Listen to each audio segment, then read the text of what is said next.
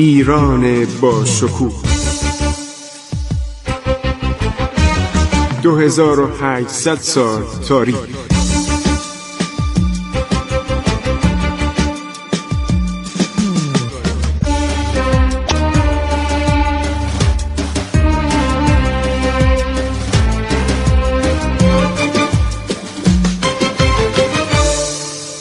بسم الله الرحمن الرحیم.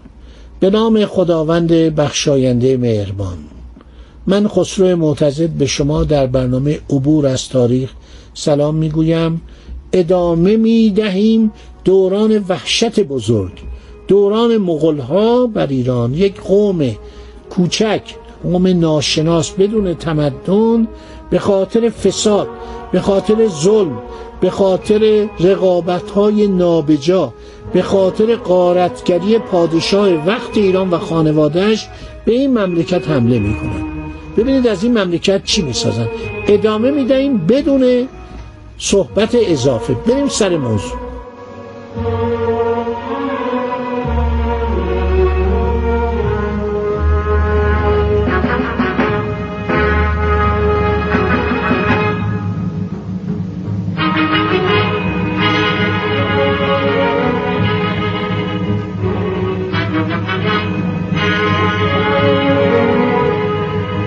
من یکی از منابع خیلی خوب رو براتون گفتم که همون کتاب عرض شود که عطا ملک جوینی برادرش شمس الدین جوینی.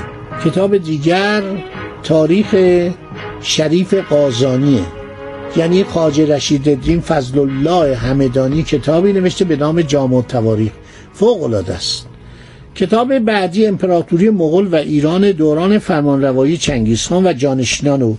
آقای دکتر ابراهیم تیموری این کتاب نوشتن دانشگاه تهران چاپ کرده و خیلی مراتب زیادی رو در این کتاب ها نوشتن.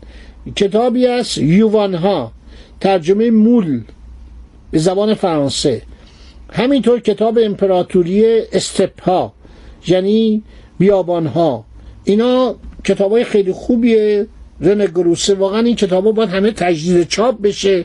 نایاب نباشه. مردم بخونن تاریخ رو بخونن. بدونن چطور اتفاق میفته. یک آدمی مثل چنگیز خان با یه ریش سپاهیانش که واقعا اسم انسان داشتن میاد و بلایی سر این مردم بیچاره ایران میاره و همینطور سایر عرض شود که دیگران. سراج الدین جوزجانی مورخ مسلمان معاصر مغلها همه جا چنگیزخان رو ملعون می‌خونه. ولی تلویحا او رو عادل می‌داند. چنگیزخان در عرض چنان بود که در تمام لشکر هیچ کس را امکان نبودی که تازیانه افتاده را از راه برگرفتی جز مالک آن. می یعنی چی؟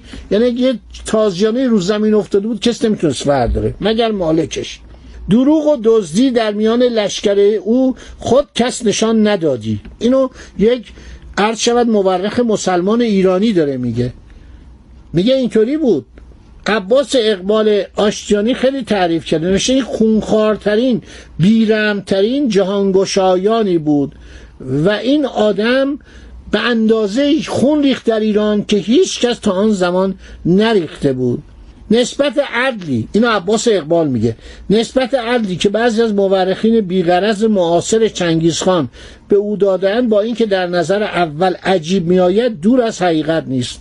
چنگیزخان یک نفر بیابانگرد بیغرضی بوده که برای غلبه بر اقوام و قبایلی که همه همجنس او محسوب می شده در خونخاری و بیرحمی نیز از او سلیمتر نبودن وسیله دیگر جز قتل عام و حکم شمشیر نداشته همسایگان او هم این روش را به کار می بردن. کشتار بینظیر سلطان محمد خارزمشاه از مردم سمرقند در سال 609 هجری قمری تعرض لشکریان پدر او تکش به مردم عراق در سال 590 چند سال قبل از اون قتل و غارت تفلیس در سال 623 به دست پسر او سلطان جلال الدین از همین قبیل بوده. فکر کنید این پسر شجاعش عوض که با مغول ها به جنگ رفته با مردم تفلیس جنگیده سال 623 اونا رو قتل عام کرده. ایناست که ما می‌خوایم بگیم این پایه ظلم در ایران. و این دوری مردم از دستگاه سلطنت خارزمشاه و نادانی خارزمشاه سبب شد که این بلا به طرف ایران متوجه بشه و بیاد و شود که مردم مظلوم ایران مردم واقعا بیگناه ایران شود گرفتار این آدم ها بشن این جنایتکاران بشن. خیلی کتاب های خوبی درباره مغول ها نوشتن. باز هم دارن می نویسن و اینها علت پیروزیشون این بود که خیلی فقیر بودن خیلی نادان بودن و جالبه که چینی ها در سال 1962 تعریف کردن از مغول ها نوشتن این وحدت ایجاد شد جهان شمول شد. تمام دنیا زیر یک قدرت به اصطلاح خانی در اومد. اینا رو نوشتن. پتروشفسکی از محققانی که بیشتر استنتاجات بارتول رو رد می‌کنه. اهمیت امپراتوری مغول رو در ترقی و پیشرفت بازرگانی و روابط فرنگی در مقابل مصائب و زیانهای ویرانی ها و قتل و غارت ها و اثرات قرایی آن بسیار ناچیز می‌دونه. ولی خب مردم بیچاره ایران و سایر مردم تحمل کردن. این آقای سلطان محمد خارزمشاه به قول معروف هیچ غلطی نکرد. و فرار کرد. شروع کرد به فرار کردن. حتی به مردم که می‌رسید؟ به جایی که بگه آقا پایداری کنید گفت آقا برای حفظ جان خود به تعمیر قلا و استحکام برج و باروها اقدام نمایید. مردم رو میترسون. از مغلها واقعا وحشتشون رو چند برابر می‌کرد. مردم ایران بی به حرف این سلطان ترسو و ضعیف و بزدل ادامه دادن. مردم ایران اون حالت دفاع و پایداری چندین قرن خودشونو شاید حدود مثلا دو هزار سال اینا سابقه داشتن دیگه. مردم ایران کار خودشونو کردن. خیلی قشنگ جنگیدن. بعضی شهرها که تسلیم شدن وقتی جنایت و شرارت و بیرحمی و دزدی اینا رو دیدن دوباره قیام کردن. خیلی هم به شدت تنبیه شدن. سلطان محمد از بلخ فرار می‌کنه به نیشابور. چون می‌فهمه که مغول ها دارن میان فرار می‌کنه به طرف شهر ری.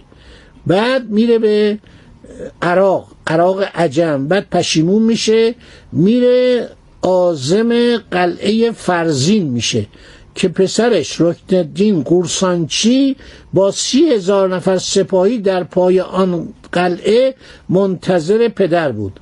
با ملک نصرالدین هزار اسب عطابک لور بزرگ و عمرای دیگر عراق عجم در دفع دشمن به مشاوره میپر اینا های حسابی بودن. اینا همون پهلوانان بودن. فرمانده نالایقه.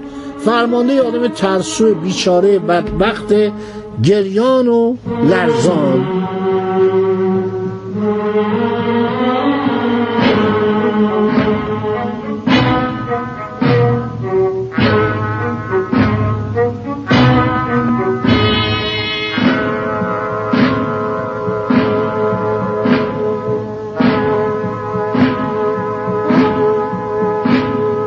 نصرالدین هزار اسب. خیلی آدم شجاعی بوده. و عمرای عراق میگن آقا شما تشریف ببر در اطراف اشترانکو بختیاری. برو طرف بختیاری. مردم بختیاری مردم شجاع هستن. به شما کمک می‌کنن. بعد ملک نصرت الدین از سلطان می‌خواد که بره به کوهستانهای میان فارس و لور بزرگ. وعده میده که از مردم لور و شول و فارس صد هزار پیاده برای سلطان جوابری بکنم میگه آقا نه نه نه نه اصلا صحبتشو نکن. من علی جنگ نیستم. من نمی‌تونم. من وحشت دارم. حالا مغول ها همینطور دارن میان جلو دارن میان و وحشتناک دارن جلو میان. می‌رسن اترار.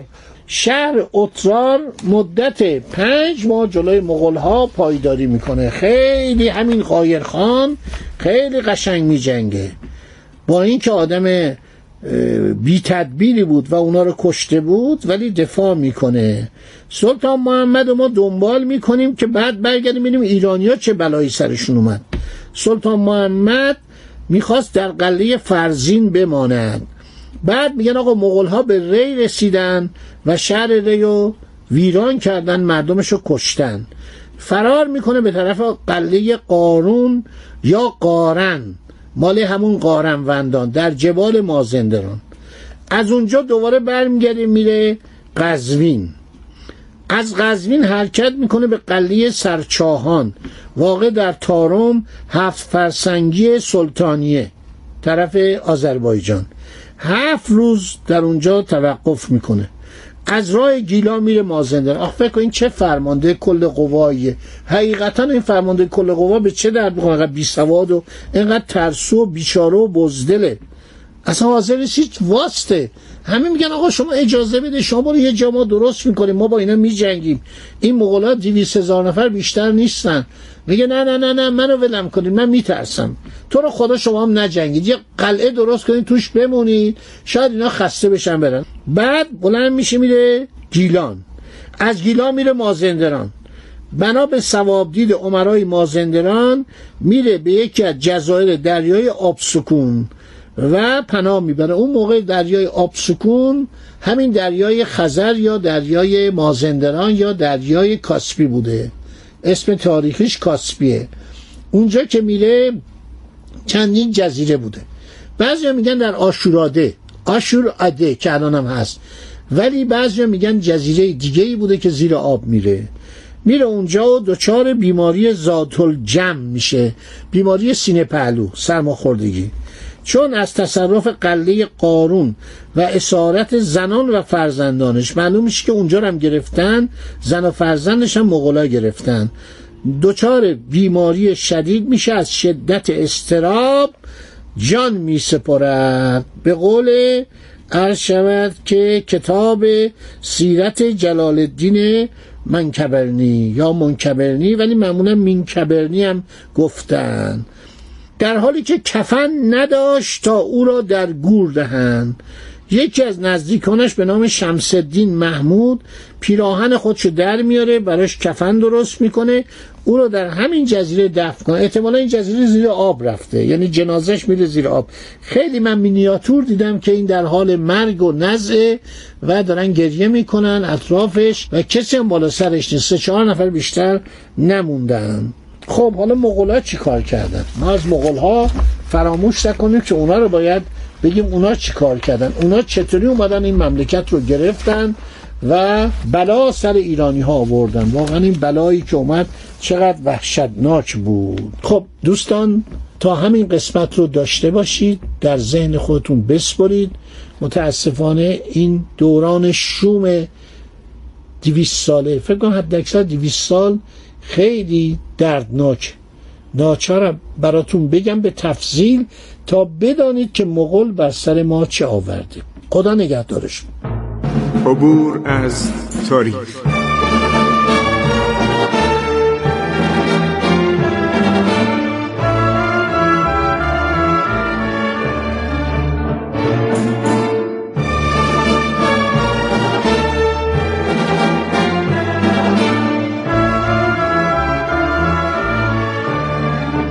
ایران با شکوه. 2800 سال تاریخ. سرگذشت ایران ما به روایت خسرو معتزد.